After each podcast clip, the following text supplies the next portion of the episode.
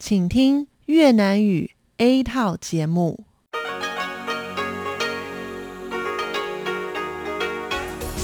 Đây là Đài Phát thanh Quốc tế Đài Loan RTI.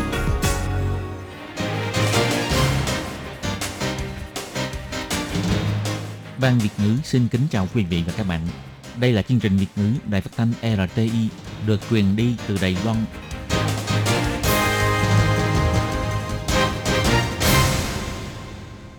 Xin Nhi xin chào các bạn, các bạn thân mến. Các bạn đang đón nghe chương trình của Ban Việt ngữ Đài Tiếng Nói RTI được truyền thanh từ Đài Loan. Hôm nay là thứ năm, ngày 30 tháng 12 năm 2021, tức nhằm ngày 27 tháng 11 năm Tân Sửu âm lịch. Chương trình của ngày hôm nay bao gồm các phần nội dung chính như sau. Mở đầu là phần tin tức thời sự Đài Loan, tiếp đến là tiếng hoa cho mỗi ngày, hải đảo đáng yêu, ca khúc xưa và nay. Mở đầu là phần tin tức thời sự Lầy Loan với các tin chính như sau. Khai mạc sở huy động phòng vệ toàn dân, Tổng thống bày tỏ bảo vệ an toàn quốc gia là trách nhiệm chung của mỗi người dân. Bộ Lao động tuyên bố mở cửa lại cho lao động di trú Thái Lan nhập cảnh Lầy Loan làm việc từ ngày hôm nay. Ngày 30 tháng 12, Đài Loan ghi nhận thêm 24 ca nhiễm COVID-19 từ nước ngoài, không có ca nhiễm nội địa và ca tử vong mới. Sở Kiểm sát địa phương Tân Bắc quyết định khởi tố người phụ nữ gốc Việt liên quan vụ nhập lậu sản phẩm thịt có chứa virus dịch tả lợn châu Phi. Trường NTUST thành lập hội cựu sinh viên quốc tế tại Đài Loan, hỗ trợ sinh viên tốt nghiệp giao lưu chia sẻ kinh nghiệm sống và làm việc tại Đài Loan. Các cửa hàng tiện lợi khu tín nghĩa 101 chuẩn bị sẵn sàng đón khách đến tham gia lễ hội tất niên đón năm 2022. Và sau đây xin mời các bạn cùng đón nghe phần nội dung chi tiết của bản tin ngày hôm nay.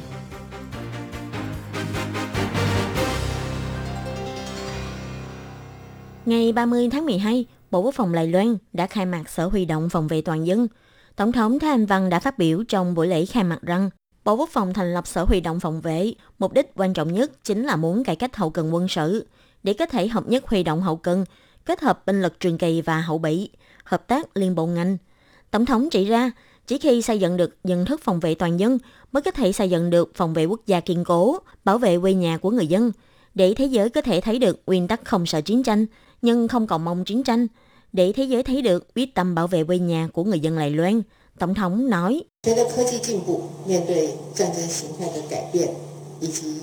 Cùng với sự phát triển của khoa học kỹ thuật, khi hình thái chiến tranh thay đổi và các mối đe dọa khác với truyền thống, bảo vệ an toàn quốc gia không những là nhiệm vụ của quân đội quốc gia, còn là trách nhiệm chung của mỗi người dân. Bây giờ chúng ta đã bắt đầu xây dựng sổ tay quốc phòng toàn dân. Nội dung sẽ bao gồm cơ chế về hạng mục lánh nạn, chiến tranh, thiên tai, huy động vật tư vân vân. Phải tăng cường sự tham gia và hiểu biết của mọi người với quốc phòng.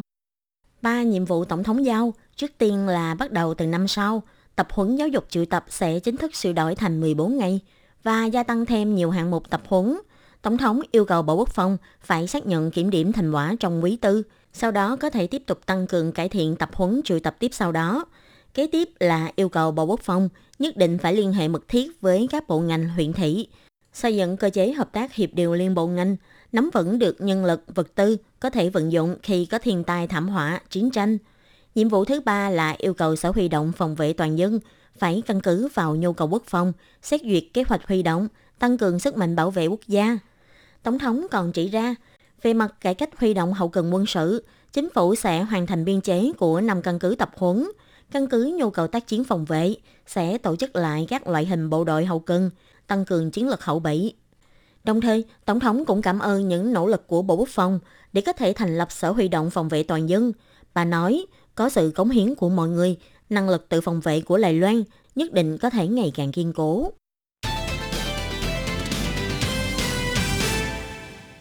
Sau quyết định mở cửa để lao động di trú Indonesia nhập cảnh Đài Loan, ngày 30 tháng 12, Bộ Lao động tuyên bố do các biện pháp phòng dịch liên quan của Thái Lan đã sẵn sàng, nên bắt đầu từ hôm nay sẽ mở cửa để lao động di trú Thái Lan nhập cảnh.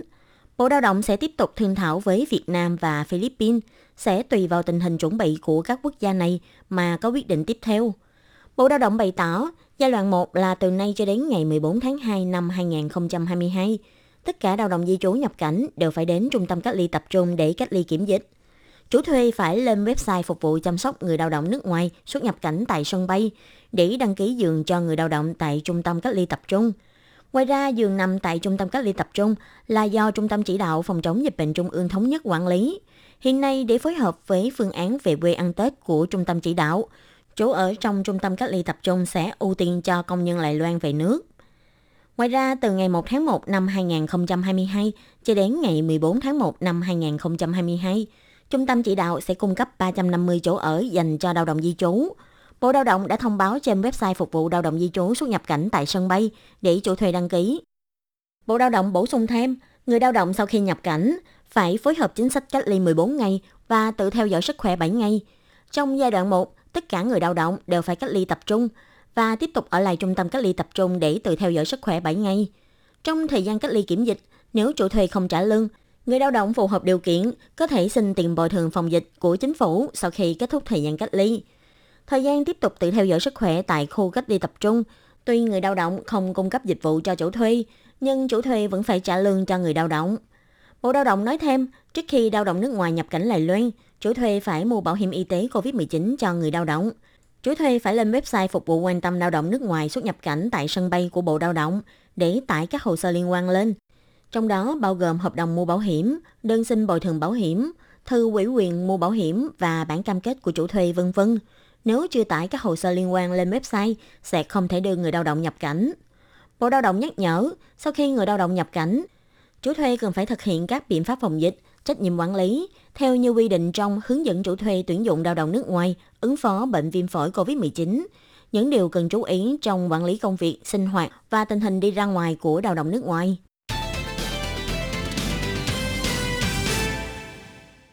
Ngày 30 tháng 12, Trung tâm Chỉ đạo Phòng chống dịch bệnh Trung ương tuyên bố, Đài Loan ghi nhận thêm 24 ca nhiễm COVID-19 từ nước ngoài, không có ca nhiễm nội địa. Trong số các ca nhiễm bệnh, không có thêm trường hợp tử vong. Trung tâm chỉ đạo cho biết, trong số 24 ca nhiễm COVID-19 của ngày hôm nay, có 11 bệnh nhân nam, 13 bệnh nhân nữ, có độ tuổi từ hơn 10 tuổi cho đến hơn 60 tuổi. Lần lượt về từ Mỹ 12 ca, Pháp 3 ca, Việt Nam 2 ca, Anh, Nicaragua, Nigeria, Canada, các tiểu vương quốc Ả Rập Thống Nhất, Thái Lan, Nhật Bản 1 ca. Thời gian nhập cảnh là từ ngày 14 tháng 12 cho đến ngày 28 tháng 12. Theo thống kê của Trung tâm Chỉ đạo Phòng chống dịch bệnh Trung ương, tính đến hiện tại, Đài Loan tổng cộng có tất cả là 16.988 ca nhiễm COVID-19, trong đó có 2.334 ca lây nhiễm từ nước ngoài, 14.600 ca lây nhiễm trong nước, 36 ca là thành viên của hạm đội tuân mụ, 3 ca lây nhiễm hàng không, 1 ca không rõ nguyên nhân, 14 ca đang điều tra truy vết. Ngoài ra, có 111 ca đã loại trừ khỏi danh sách nhiễm bệnh. Tính từ năm 2020 cho đến nay, Đài Loan có tất cả 850 ca tử vong do COVID-19, trong đó có 838 ca là ca nhiễm nội địa. Các bệnh nhân này lần lượt phân bố tại thành phố Tân Bắc, tất cả là 413 người, thành phố Đài Bắc 322 người, thành phố Cơ Long 29 người, thành phố Đào Viên 27 người, huyện Chương Hóa 15 người, huyện Tân Trúc 13 người, thành phố Đài Trung 5 người, huyện Miêu Lực 3 người, huyện Nghi Lan, Hoa Liên 2 người, thành phố Tân Trúc, Nam Đầu, Vân Lâm, Đài Nam, Đài Đông, Bình Đông và Cao Hùng 1 người. 12 trường hợp tử vong còn lại đều là lây nhiễm từ nước ngoài. Người phụ nữ họ Nguyễn gốc Việt Nam kinh doanh tiệm tạp hóa tại thành phố Tân Bắc đã khai báo không đúng sự thật, nhập lậu các sản phẩm có chứa virus dịch tả lợn châu Phi từ Việt Nam như nem vân vân để bán lại cho người khác. Sở Kiểm sát địa phương Tân Bắc đã quyết định khởi tố cô với tội danh là vi phạm điều lệ phòng chống bệnh truyền nhiễm động vật. Trước đó, liên quan vụ án nhập lậu sản phẩm thịt có chứa virus dịch tả lợn châu Phi, Sở Kiểm sát địa phương Tân Bắc đã đề xuất khởi tố mẹ con người phụ nữ Việt Nam họ đặng khác về tội danh vi phạm điều lệ phòng chống bệnh truyền nhiễm động vật vào ngày 5 tháng 10 năm nay. Căn cứ theo quyết định khởi tố của Sở Kiểm sát địa phương Tân Bắc, trong thời gian từ tháng 6 cho đến tháng 8 năm nay, người phụ nữ họ Nguyễn này đã nhờ người khác mua sản phẩm chứa thịt heo như nem, bánh vòng tôm vân vân từ Việt Nam, rồi nhờ công ty vận chuyển không biết rõ sự việc sách tay, khai báo nhập khẩu tại Sở Hải quan Đài Bắc. Trong thời gian đó, do truyền thông đưa tin có sản phẩm thịt chứa virus dịch tả lợn châu Phi đã bị tuồn vào thị trường Đài Loan, người mua hàng cảm thấy khả nghi nên đã giao các sản phẩm nem, bánh phồng tôm cho cảnh sát xử lý. Và sau khi đem xét nghiệm thì phát hiện trong đó có chứa virus dịch tả lợn châu Phi. Cảnh sát đã lần theo manh mối để tìm ra nguồn gốc của các sản phẩm thịt này, xác nhận người phụ nữ họ Nguyễn có liên quan vụ án, đến cửa hàng cô khám xét và tịch thu được một túi nem. Đem xét nghiệm cũng phát hiện có chứa virus dịch tả lợn châu Phi. Người phụ nữ họ Nguyễn này cũng thành thật thừa nhận hành vi phạm tội của mình. Sau khi điều tra, Sở Kiểm sát đã quyết định khởi tố cô về tội tự tiện nhập khẩu sản phẩm cần kiểm dịch bị cấm trong điều lệ phòng chống bệnh truyền nhiễm động vật. Trường Đại học Khoa học Kỹ thuật Đài Loan NTUST là trường có nhiều sinh viên sau đại học nước ngoài đang theo học nhất tại Đài Loan. Do thấy rằng sinh viên tốt nghiệp ở lại Đài Loan làm việc ngày càng gia tăng, vì thế trường đã cho thành lập Hội cựu sinh viên quốc tế tại Lài Loan để các cựu sinh viên ở lại Lài Loan có thể cùng chia sẻ kinh nghiệm sống và làm việc tại Lài Loan, Lễ Lài Loan có thể trở thành quê hương thứ hai của họ. Ngày 30 tháng 12, hiệu trưởng Nhan Gia Ngọc của Trường Đại học Khoa học Kỹ thuật Đài Loan đã bày tỏ trên thông cáo báo chí Do trường NTUST bắt đầu quốc tế hóa từ nhiều năm trước, những năm gần đây, số sinh viên quốc tế của trường ở lại Đài Loan làm việc sau khi tốt nghiệp ngày càng nhiều. Có người đã ở lại giảng dạy trong các trường của Lầy Loan, có người thì được các công ty lớn tuyển dụng. Các doanh nghiệp Lầy Loan nâng cao tỷ lệ tuyển dụng người nước ngoài cũng đã gia tăng ý nguyện ở lại Lầy Loan làm việc của sinh viên. Trong thời điểm Đài Loan đang thiếu hụt nhân lực, các nhân tài quốc tế của trường NTUST cũng phần nào có thể bù đắp vào nhân lực mà Đài Loan cần. Theo bà Diệp Vĩnh Dung, Giám đốc Văn phòng Giao lưu Quốc tế, trong trường có gần 1.000 sinh viên quốc tế đang theo học. Đại đa số là sinh viên sau đại học, trong đó có hơn một nửa là sinh viên Indonesia, tiếp đó lần lượt là sinh viên Việt Nam, Ethiopia, Thái Lan, Đông Âu vân vân, tất cả 27 quốc gia. Ngành học nhiều sinh viên quốc tế theo học nhất là các ngành kỹ thuật, quản trị kinh doanh và công nghệ thông tin điện tử. Lần này thành lập Hội cựu sinh viên quốc tế tại Đài Loan đã thu hút được hàng trăm sinh viên gia nhập hội. Hội trưởng Hội cựu sinh viên quốc tế NTUST nhiệm kỳ 1 sẽ do anh Võ Đức Thắng đến từ Việt Nam đảm nhiệm. Anh đã tốt nghiệp khoa hóa của trường NTUST, hiện đang là trợ lý giáo sư của Học viện Kỹ thuật trường NTUST. Anh Võ Đức Thắng cho biết, trước đây, sinh viên quốc tế ở lại Đài Loan ít hơn, nhưng những năm gần đây, càng ngày càng có nhiều sinh viên ở lại Đài Loan làm việc.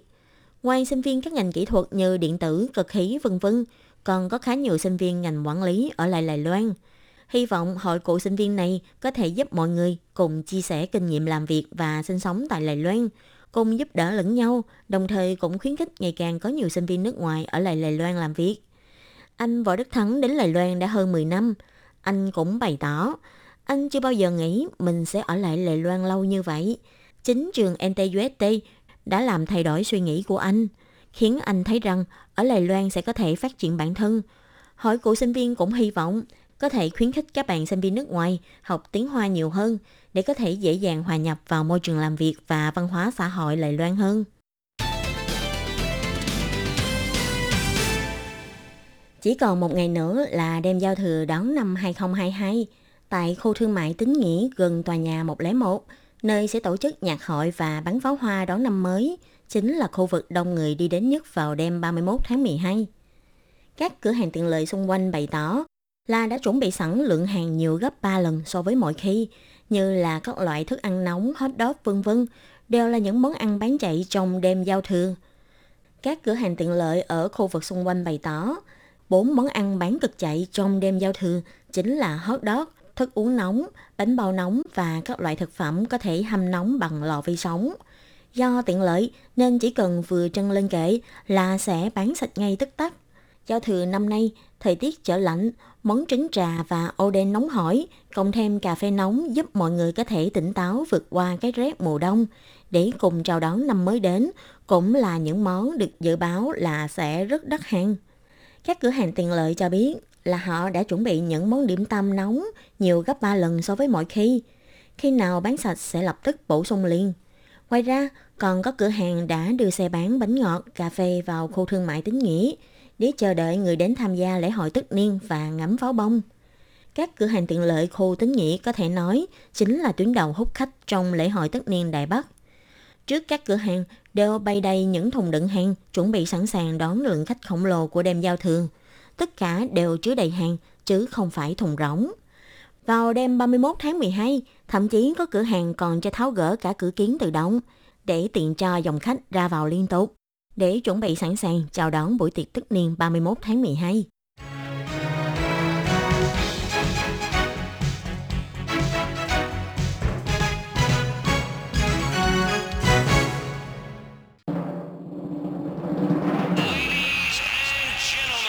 Quý vị đang đón nghe chương trình Việt ngữ Đài RTI truyền thanh từ Đài Loan.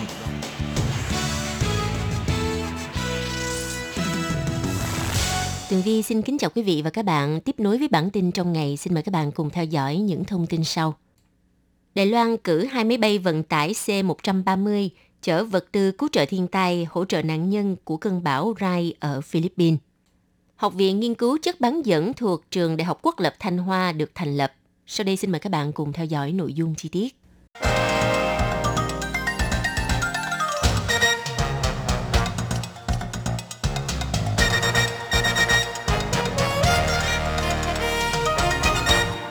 Vào những ngày giữa tháng 12, cơn bão Rai đã đổ bộ vào Philippines và gây thiệt hại nghiêm trọng cho đất nước này. Chính phủ Đài Loan đã huy động khẩn cấp các vật tư cứu trợ thiên tai và lập tức điều động máy bay vận tải C-130 thuộc lực lượng quân đội quốc gia thực hiện hai nhiệm vụ cứu trợ nhân đạo vào các ngày 25 và ngày 26 tháng 12. Siêu bão Rai đã đổ bộ vào Philippines gây thiệt hại nghiêm trọng. Theo số liệu thống kê mới nhất của chính phủ Philippines, số cư dân bị ảnh hưởng bởi cơn bão đã lên tới 3,95 triệu người. Thiệt hại về cơ sở hạ tầng và nông nghiệp địa phương vượt quá 400 triệu USD.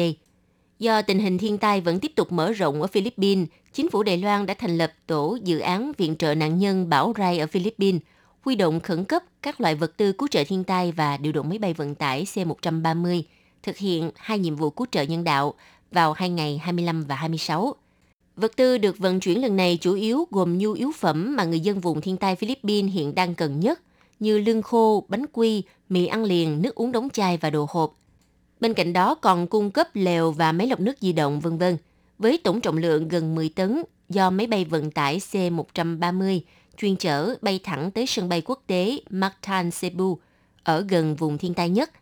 Trưởng đại diện Văn phòng Kinh tế và Văn hóa Đại Bắc tại Philippines, ông Từ Bội Dũng đã thay mặt chính phủ Đài Loan chuyển giao vật tư cho Hội đồng Quản lý và Giảm thiểu rủi ro thiên tai quốc gia Philippines với hy vọng mang lại sự quan tâm kịp thời nhất của chính phủ và nhân dân Đài Loan vào thời điểm Philippines khó khăn nhất, để người dân vùng thiên tai vẫn có thể đón một Giáng sinh ấm áp.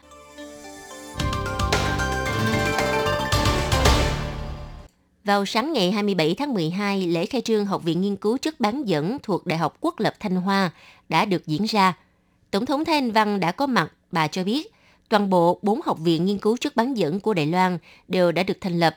Tổng thống hy vọng các sinh viên theo học Học viện Nghiên cứu chất bán dẫn sẽ cùng nỗ lực để giúp công nghiệp bán dẫn của Đài Loan không ngừng phát triển, đóng góp cho ngành công nghệ Đài Loan và tạo ra những cột mốc mới Vừa qua, Bộ Giáo dục đã phê duyệt thành lập 4 học viện nghiên cứu chất bán dẫn trực thuộc Đại học Quốc lập Thành Công, Đại học Quốc lập Dương Minh Giao thông, Đại học Quốc gia Đài Loan và Đại học Quốc lập Thanh Hoa. Đến nay, cả 4 học viện đều đã được thành lập. Có thể nói đây là một cột mốc mới của ngành công nghiệp bán dẫn Đài Loan. Để nắm bắt những lợi thế hiện có và để nhanh việc nâng cao năng lực nghiên cứu và phát triển, đào tạo nhân tài cấp cao, giúp cho công nghệ bán dẫn tiếp tục phát triển, thì Đài Loan phải tiếp tục thúc đẩy các ngành nghề, chính phủ và giới học thuật hợp tác mật thiết hơn, tăng cường khả năng cạnh tranh của thế hệ kế tiếp trong ngành công nghiệp chất bán dẫn. Tổng thống Thanh Văn chỉ ra rằng, Học viện Nghiên cứu chất bán dẫn thuộc Đại học Thanh Hoa có nền tảng khoa học và công nghệ vững chắc, được các chuyên gia ngành công nghiệp chất bán dẫn và các giáo sư của học viện cùng giảng dạy, hướng dẫn sinh viên nghiên cứu. Trước đó, cơ sở Đại Nam của Trung tâm Nghiên cứu chất bán dẫn Đài Loan do Viện Nghiên cứu ứng dụng quốc gia thuộc Bộ Khoa học Kỹ thuật và Đại học Quốc lập Thành Công cũng đã thành lập chính thức đi vào hoạt động từ ngày 17 tháng 12. Hiệu trưởng Đại học Thành Công ông Tô Tuệ Trinh nêu rõ cơ sở Đài Nam của Trung tâm Nghiên cứu chất bán dẫn Đài Loan, Viện Nghiên cứu ứng dụng quốc gia sẽ trở thành cơ sở tập trung năng lượng nghiên cứu và phát triển từ khu vực Tân Trúc xuống phía Nam Đài Loan. Bên cạnh việc đào tạo thạc sĩ, tiến sĩ của các trường đại học, bồi dưỡng các nhân tài kỹ thuật cao phục vụ nhu cầu của giới học thuật và các ngành nghề, còn nâng cao trình độ nghiên cứu linh kiện, cảm biến bán dẫn của Đài Loan, duy trì năng lực cạnh tranh quốc tế của Đài Loan trong các ngành công nghệ đổi mới năng lượng xanh carbon thấp và chip y sinh. Theo Viện trưởng Viện Nghiên cứu ứng dụng quốc gia ông Ngô Quang Trung cho biết, giá trị của viện là hỗ trợ các nghiên cứu cơ bản và đóng vai trò làm cầu nối giữa giới học thuật với các ngành nghề. Các bạn thân mến, bản tin thời sự Lài Loan của ngày hôm nay do Khiên Nhi biên tập và thực hiện cũng xin tạm khép lại tại đây. Cảm ơn các bạn đã chú ý đón nghe. Xin thân ái chào tạm biệt các bạn và hẹn gặp lại.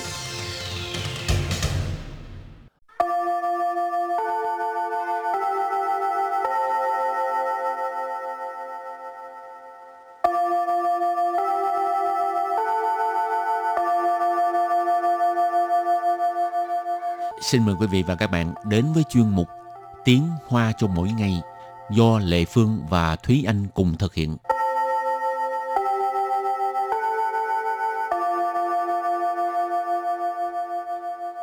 Thúy Anh và Lệ Phương xin kính chào quý vị và các bạn. Chào mừng các bạn cùng đến với chuyên mục Tiếng Hoa cho mỗi ngày ngày hôm nay.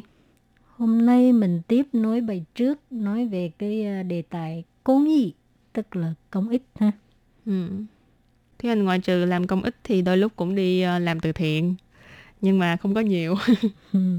Với lại ngoài trừ quyên tiền ra thì thật ra mình cũng có thể quyên những cái um, vật tư khác. Ừ. Ừ. Chẳng hạn như là ờ, quần áo nè, sách vở nè, Ừ. hoặc là nói chung là một số những cái ờ, vật dụng thường ngày. nói tới quần áo không biết ở Việt Nam có một cái thùng để mà để đựng quần áo cũ giống bên này không ha? Ồ, tức là ở bên này có một cái uh, di u hủy sâu xăng, Ừ ừ, tức là cái thùng mà thu hồi những cái ờ, quần áo. Đồ cũ của Ừ. mình rồi Ừ. người ta đem đi cho những người khó khăn. Ừ. Nhưng mà ở Việt Nam thì hình như đa số là sẽ có một người phát động hoặc là một cái ờ, tổ chức nào đó họ phát động xong rồi ờ, mang quần áo của mình tới cho họ. Ừ. Tức là không có cái ờ, dạng Không có mà cái thùng kiểu đó. một cái thùng để Ừ. ngoài đường giống bên này. Rồi thì à, bây giờ mình bước vào bài học của ngày hôm nay ha. Trước tiên thì làm quen với các từ vựng mở rộng. Rồi từ đầu tiên đó là từ chỉ chỉ chỉ chỉ chỉ chỉ chỉ chỉ có nghĩa là à, không chỉ hoặc là không những. Từ kế tiếp. Thấy bẩn thấy bẩn thấy bẩn thấy bẩn Tức là lỗ vốn ha. Từ thứ ba, sự nghiệp, sự nghiệp. Sự nghiệp, sự nghiệp có nghĩa là sự nghiệp. Này là một cái từ Hán Việt ha, rất là dễ hiểu. Tiếp tục là từ kiên trì cảng vị. Kiên trì cảng vị. Kiên trì cảng vị. Kiên trì cảng vị có nghĩa là giữ vững cương vị. Kiên trì là kiên trì, giữ vững. Cảng vị tức là cương vị. Rồi từ kế tiếp. Thí xỉn. Thí xỉn. Thí xỉn. Thí xỉn có nghĩa là nhắc nhở. Từ cuối cùng. Mô vọng chú trung. Mô vọng chú trung. Mô vọng chú trung. Mô vọng chú trung tức là đừng quên cái ờ, lý tưởng ban đầu. Mô quan là đừng có quên, chú trung tức là cái lý tưởng ban đầu. Ừ. À. Ước nguyện ban đầu của mình. Ừ, trước khi mình làm cái gì đó mình có muốn sẽ như thế nào như thế nào thì đó Ừ. cái gọi là chú trung lý tưởng ước nguyện ban đầu rồi sau đây thì chúng ta sẽ bước sang phần đối thoại của ngày hôm nay 做公益是赚不了钱的。岂止赚不了钱，根本就是赔本事业。不过你还是坚持岗位。面对困难， 我总是提醒自己莫忘初衷。 bây giờ thì chúng ta sẽ giải thích mẫu đối thoại này câu đầu tiên đó là 做公益是赚不了钱的。做公益是赚不了钱的。做公益是赚不了钱的。Câu này có nghĩa là làm công ích là không kiếm được tiền đâu. 做公益 做là làm ha, công yi là công ích, 是是嘞赚不了钱。赚不了钱。赚钱 có nghĩa là kiếm tiền. Ở đây 赚不了钱 nó là một cái nghĩa phủ định ha, có nghĩa là kiếm không được tiền. 做公益是赚不了钱的，làm công ích là không kiếm được tiền đâu. câu thứ hai 岂止赚不了钱，根本就是赔本事业。chỉ chỉ 赚不了钱根本就是赔本事业 câu này có nghĩa là không những không kiếm được tiền mà còn là một việc à, làm lỗ vốn à, 岂止 chỉ chỉ tức là không những không chỉ 赚不了钱， 赚不了钱hồi này Thúy Anh có giải thích ha tức là kiếm không được tiền chỉ chỉ 赚不了钱 không những không kiếm được tiền 根本 根本 根本là hoàn toàn 就是就是 có nghĩa là là 赔本 事业， Phẩy bệnh sự业, phẩy bệnh tức là lộ vốn ha. Sự业tức là một cái sự nghiệp, một cái công việc. Ở đây mình nói là công việc đi ha.根本就是赔本事业. Hoàn toàn là một công việc lộ vốn. Có ai làm công ích mà nghĩ tới kiếm tiền đâu. không biết được nha hoặc thôi mình cứ nghĩ ờ, mọi thứ đều rất là tốt đẹp đi ha rồi câu kế tiếp đó là 不过你还是坚持岗位。不过你还是坚持岗位不过你还是坚持岗位câu này có nghĩa là nhưng mà bạn vẫn giữ vững cái ờ, cương vị của mình hoặc là cũng có thể dịch là nhưng mà bạn vẫn giữ vững cái vị trí của mình tức là vẫn uh, làm tốt cái uh, việc làm của mình ha. Bú của. Bú của. Nhưng mà Tuy nhiên, thế nhưng Nì. Nì là bạn. Hải sư Hải sư vẫn. Kiên trì cảng vị Kiên trì cảng vị Trong phần từ vựng mình có học rồi ha Có nghĩa là giữ vững cái cương vị. Bú của nì hải sư kiên trì cảng vị Nhưng mà bạn vẫn uh, giữ vững cái cương vị của mình Và câu cuối cùng, 面对困难，我总是提醒自己莫忘初衷。面对困难，我总是提醒自己莫忘初衷. Câu này có nghĩa là đối mặt với khó khăn thì mình luôn nhắc nhở bản thân mình đó là đừng có quên cái ờ, lý tưởng ban đầu.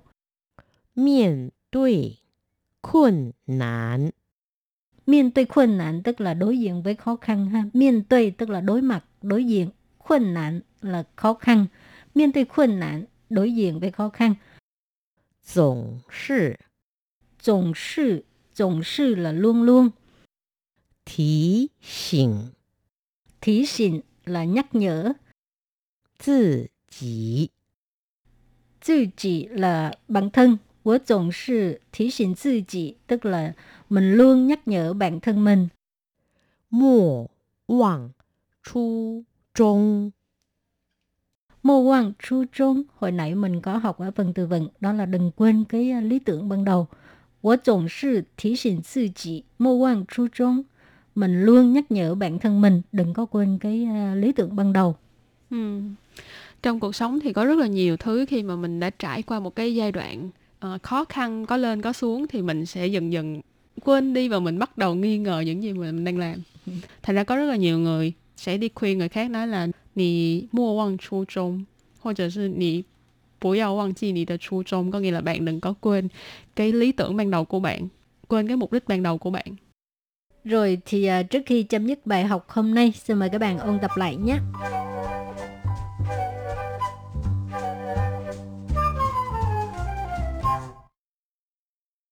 起止，起止， Chỉ chỉ chỉ trì có nghĩa là à, không chỉ hoặc là không những.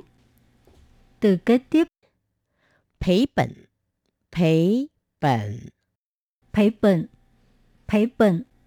Tức là lỗ vốn ha. Từ thứ ba, sự nghiệp, sự nghiệp, sự nghiệp, sự nghiệp có nghĩa là sự nghiệp.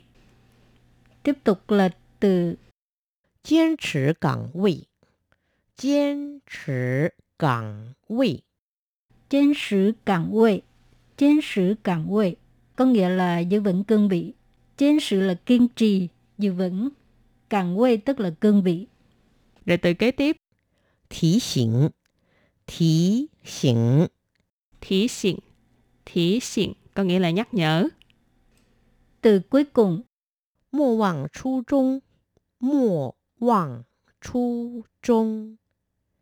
mô quan chú trung. Mô quan chú trung tức là đừng quên cái ờ, lý tưởng ban đầu. Mô quan là đừng có quên. Chú trung tức là cái lý tưởng ban đầu. ừ. À, ước nguyện ban đầu của mình ừm, trước khi mình làm cái gì đó mình có muốn sẽ như thế nào như thế nào thì đó Ừ. cái gọi là chú trung lý tưởng ước nguyện ban đầu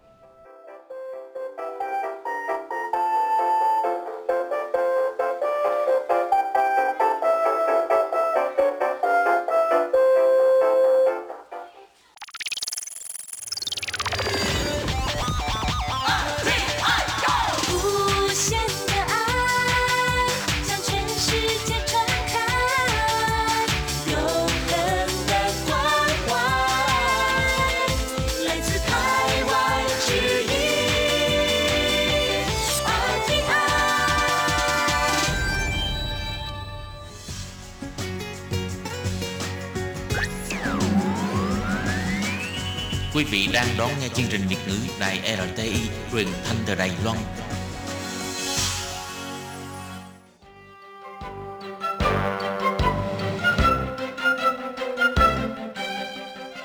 Chào mừng quý vị đến với chương trình Hải đảo đáng yêu do Tố Kim thực hiện.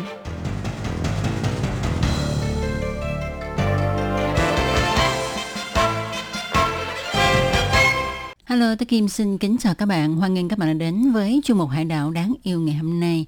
Các bạn thân mến, trong chương mục ngày hôm nay, Tố Kim xin giới thiệu với các bạn một công ty chuyên sản xuất các sản phẩm dầu gội đầu, các sản phẩm làm tóc ờ, rất là thân thiện với môi trường của Đài Loan. Đó là công ty Oroy, một công ty bảo vệ quả địa cầu bằng cả bầu nhiệt huyết của mình.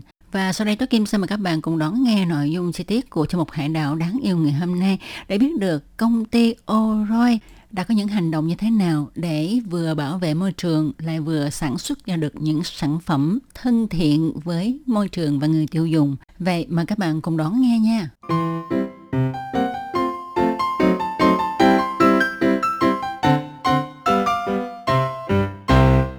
Bạn thân mến, khi mà nói đến hóa chất ha thì Tố Kim tin chắc rằng Tố Kim cũng như là tất cả mọi người đều cho rằng ngành công nghiệp hóa chất là một ngành công nghiệp gây ô nhiễm môi trường, phải không các bạn?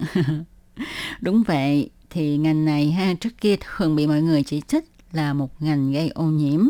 Đến nay, à, ngành này đã trở thành một đội quân tiên phong trong công tác bảo vệ môi trường và để sáng lập đường dây cung ứng xanh từ A đến Z thực hiện ý tưởng kiên định bảo vệ trái đất từ đầu nguồn, công ty cổ phần quốc tế Oroy tuyên thệ là sẽ kiên trì tới cùng để thế giới biết rằng Đài Loan đang cùng sánh vai với các nước tiên tiến trên thế giới trong hành trình sáng tạo xanh.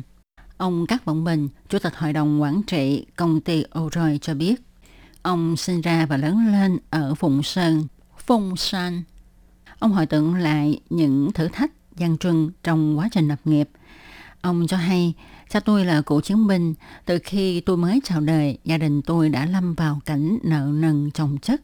Phòng khách nhà tôi luôn chất đầy những vật liệu gia công. Tất cả các thành viên trong gia đình, từ trẻ tới già, đều phải bắt tay vào làm đồ gia công để kiếm tiền bù đắp kinh tế cho gia đình. Ông nói, cha tôi đưa cho tôi số tiền mua quan tài của ông để tôi làm vốn. Vào năm 2002, ông Cát Vọng Bình vô cùng cảm động khi cầm trong tay số tiền dành dụm cả cuộc đời của cha mẹ ông. Ông theo học ngành cơ khí. Vì yêu thích cái đẹp nên ông hy vọng có thể tạo ra những vật dụng tốt đẹp. Ông nói, chúng tôi khởi nghiệp từ việc làm đại lý các sản phẩm làm tóc của công ty nước ngoài. Nhưng trước sự cạnh tranh khốc liệt của thị trường, mấy chàng thanh niên không đủ kinh nghiệm cứ vấp ngã liên tục đến độ gần như bị đánh gục. Người xưa thường nói, nhà dột lại gặp mưa suốt đêm. Vào đúng thời điểm này, song thân của ông lần lượt qua đời vì bệnh. Bạn bè hùng vốn làm ăn thì cũng lần lượt rút vốn rời khỏi công ty vì bất đồng quan điểm. Ông Cát Vọng mình vốn có cơ địa rất dễ bị dị ứng. Nay, ông lại phải gặp cảnh trong và ngoài rối như tờ vò như thế này, khiến cho ông gần như bị đánh gục. Rút kinh nghiệm xương máu sau những lần thất bại, vào năm 2006, ông Cát Vọng Bình quyết định đi theo hướng mới, khác với trào lưu của thị trường lúc bấy giờ.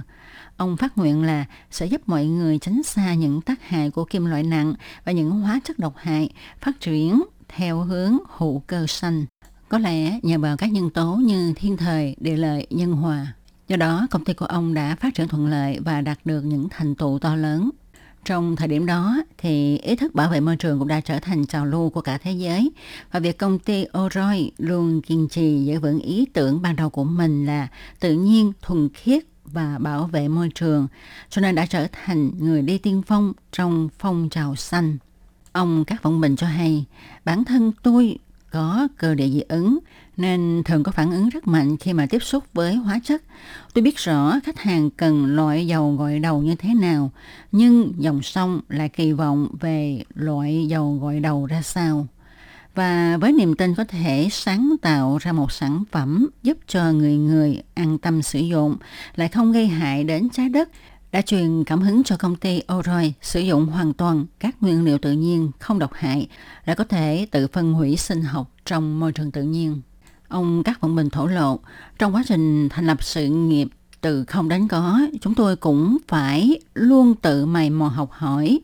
Khi mà sản phẩm của công ty giành được giải thưởng là sản phẩm Đài Loan cao cấp, công ty Orange lại bước thêm một bước thứ hai nữa, đó là các bao bì đều phù hợp với quy định nhãn xanh.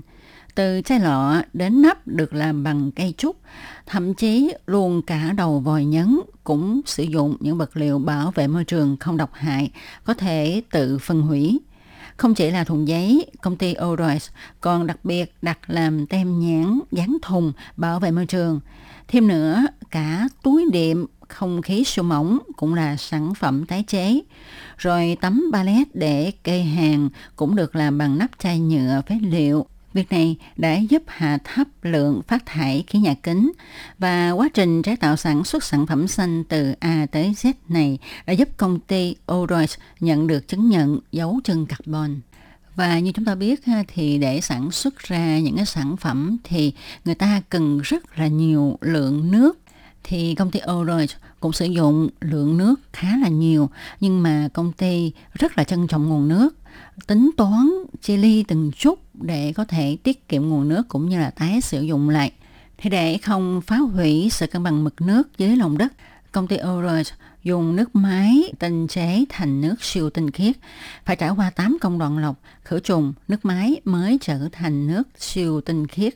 Ngoài việc cung ứng cho dây chuyền sản xuất, thì đây cũng là nguồn nước uống của nhân viên công ty và khách mời. Ông Các Vọng Bình nói là mỗi ngày tôi đều uống nước này và ông cầm trên tay cũng là một chiếc ly bảo vệ môi trường đó các bạn ạ. À, À, tất nhiên là trong quá trình chế tạo nước siêu tinh khiết thì cũng sẽ thải ra nước có chứa hàm lượng khoáng chất cao. Công ty Oros không để lãng phí nguồn nước này mà thu hồi lại qua các đường ống dẫn. Sau đó thì sử dụng trong việc rửa ráy nè, vệ sinh toilet hay là tưới tiêu. À, cho dù là nước thải trong quá trình sản xuất sản phẩm cũng được xử lý qua hệ thống làm sạch nước bằng cách điều tiết, cách ly, thủy phân oxy hóa lắng động rồi được dẫn vào hồ sinh thái có chức năng điều tiết nhiệt độ môi trường. Trong hồ này à, trồng loại thực vật thủy sinh nên thu hút rất nhiều sinh vật đến đây cư ngụ. Tối đến cũng là lúc mà bản hòa tấu của các loại côn trùng, ếch nhái vang lên không ngừng.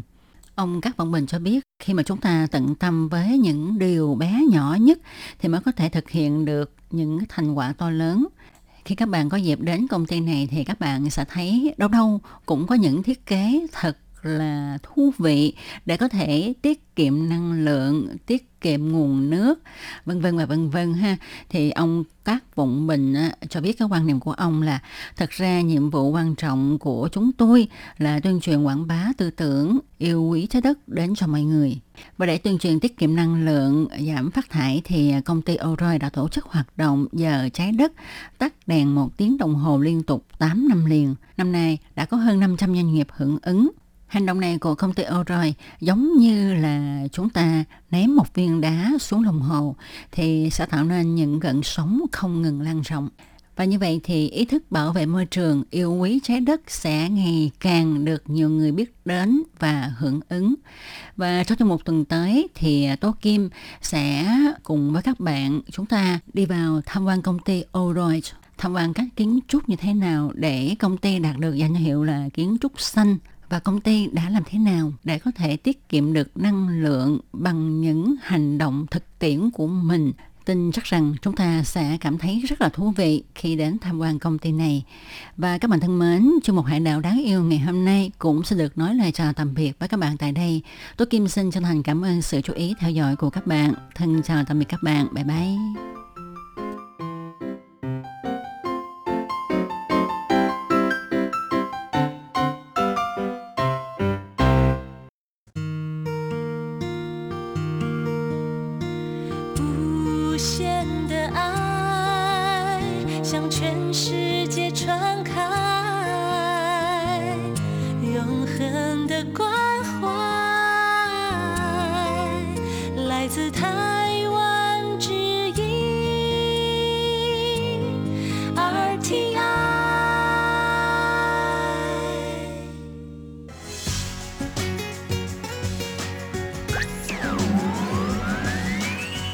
Vị đang đón nghe chương trình Việt ngữ Đài RTI truyền thanh từ Đài Loan.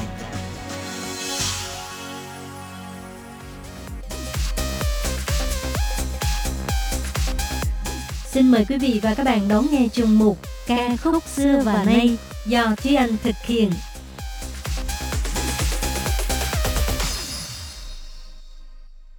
Thúy Anh xin kính chào quý vị và các bạn. Chào mừng các bạn cùng đến với chuyên mục ca khúc xưa và nay của tuần này.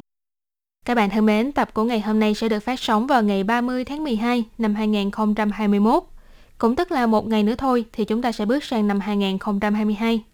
Không biết là trong năm 2021 vừa qua thì các bạn đã thực hiện hết những dự định của mình chưa? Hay là còn những gì để dành cho năm 2022?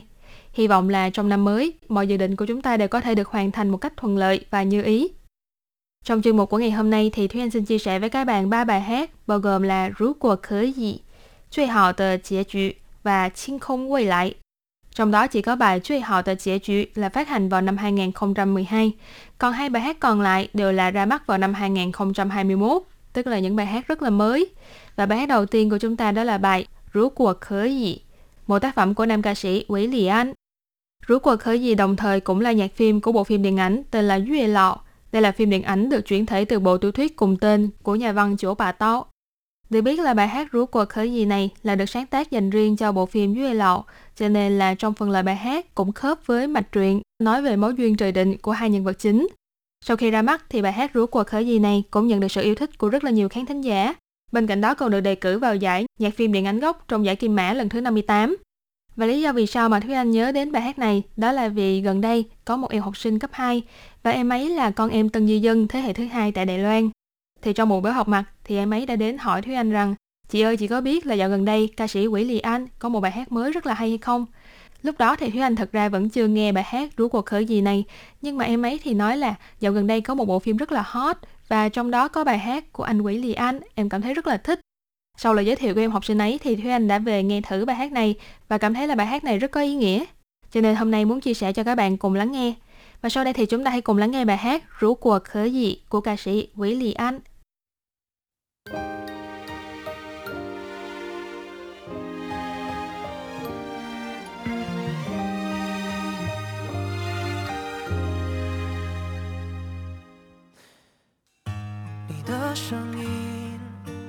揭开了故事的谜语，落下一万年的约定。大树下的你，红色围巾，手心里捧的雨，哭了笑了，除了你还是你。我们如果有一次错过。不敢牵起你的手，会多么寂寞，等待红线来的时候。如果可以，我想和你回到那天相遇，让时间停止那一场雨，只想拥抱你在身边的证据，闻你的呼吸，一眨眼，一瞬间。你说好就是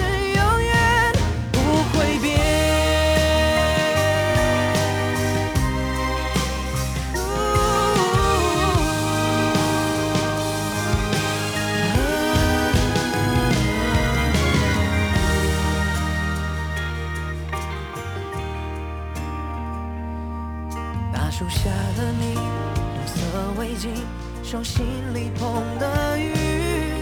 哭了笑了，除了你还是你。我们如果有一次错过，不敢牵起你的手。如果没有如果，等到红线来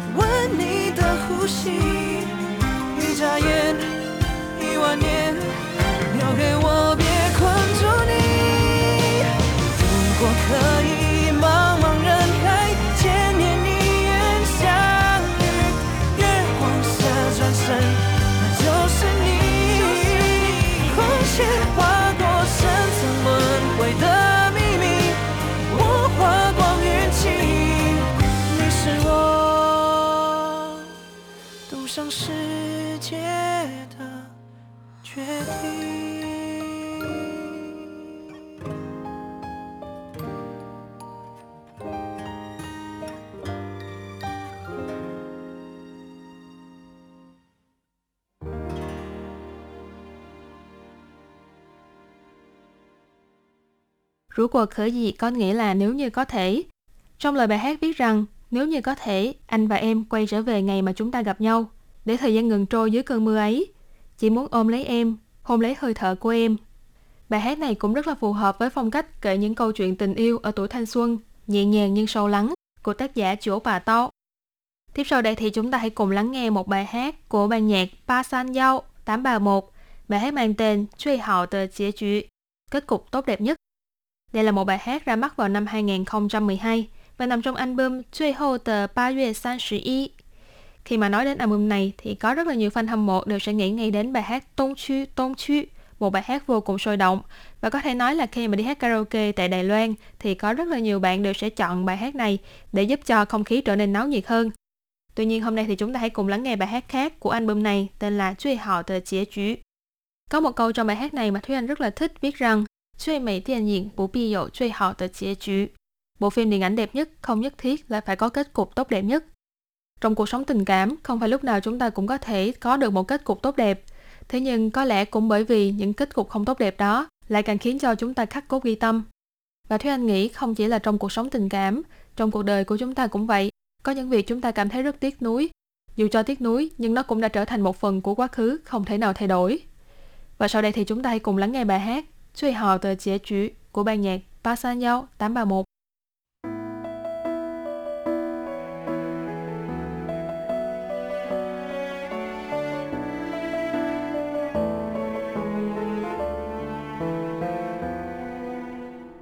如果杰克没有沉入大西洋底，如果英雄没有失身炸掉彗星，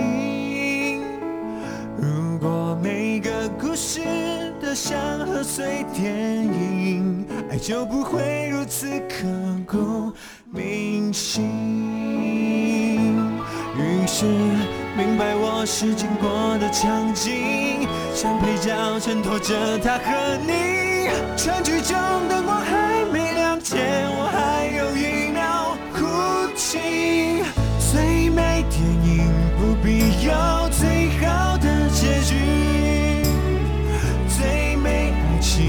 需要永恒的曾经。如果心碎能成全你却有剧情，为你牺牲是我的荣幸。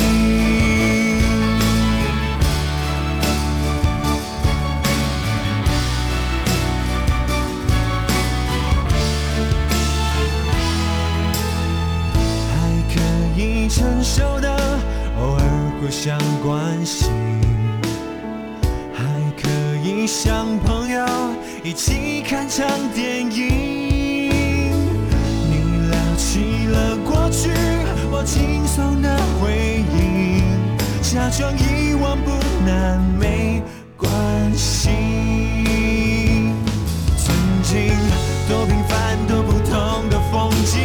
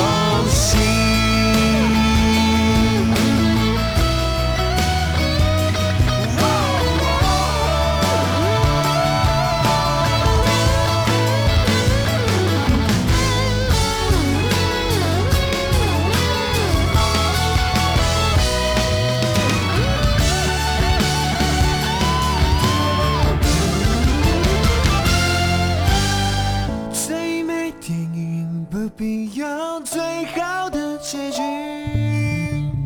最后一幕不一定是我守着你。如果再见能成全你傻笑任性，笑容是我给你最后慷慨。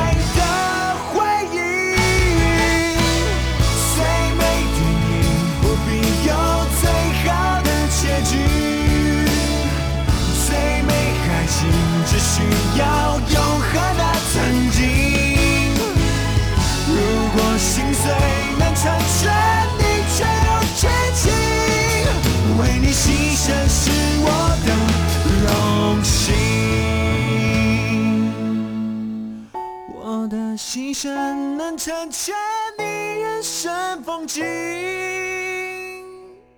才是我们最好的结局。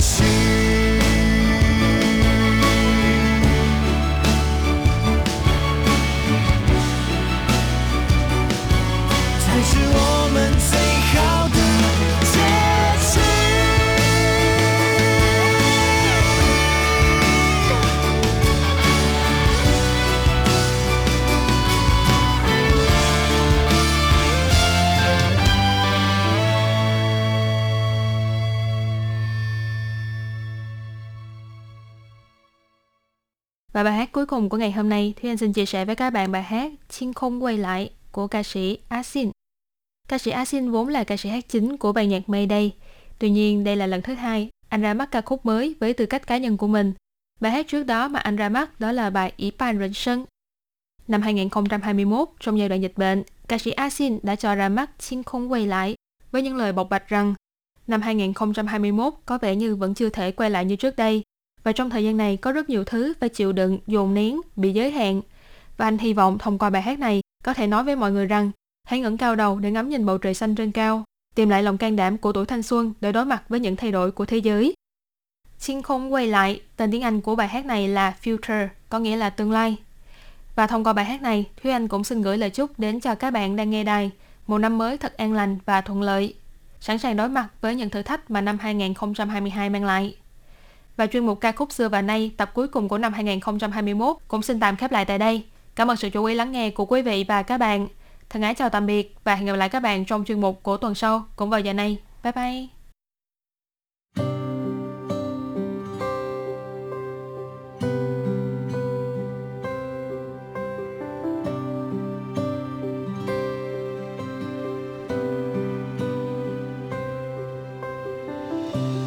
下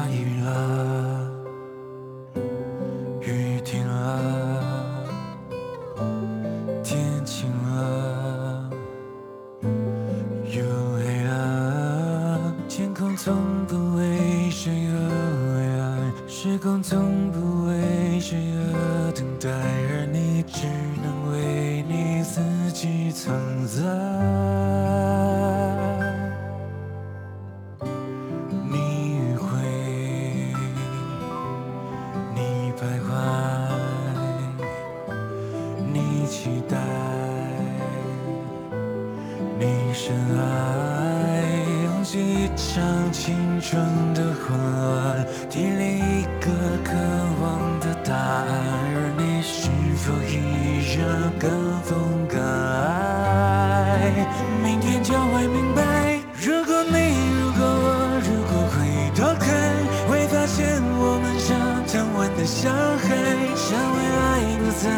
就是没有明天。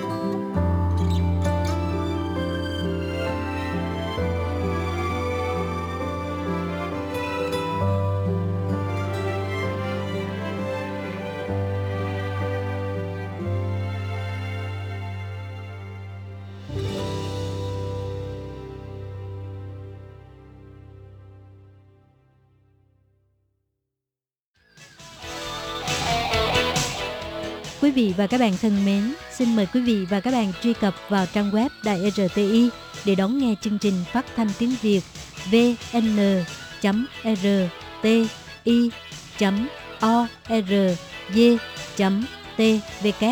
và cũng có thể truy cập FB fanpage của Ban Việt ngữ RTI tiếng Việt.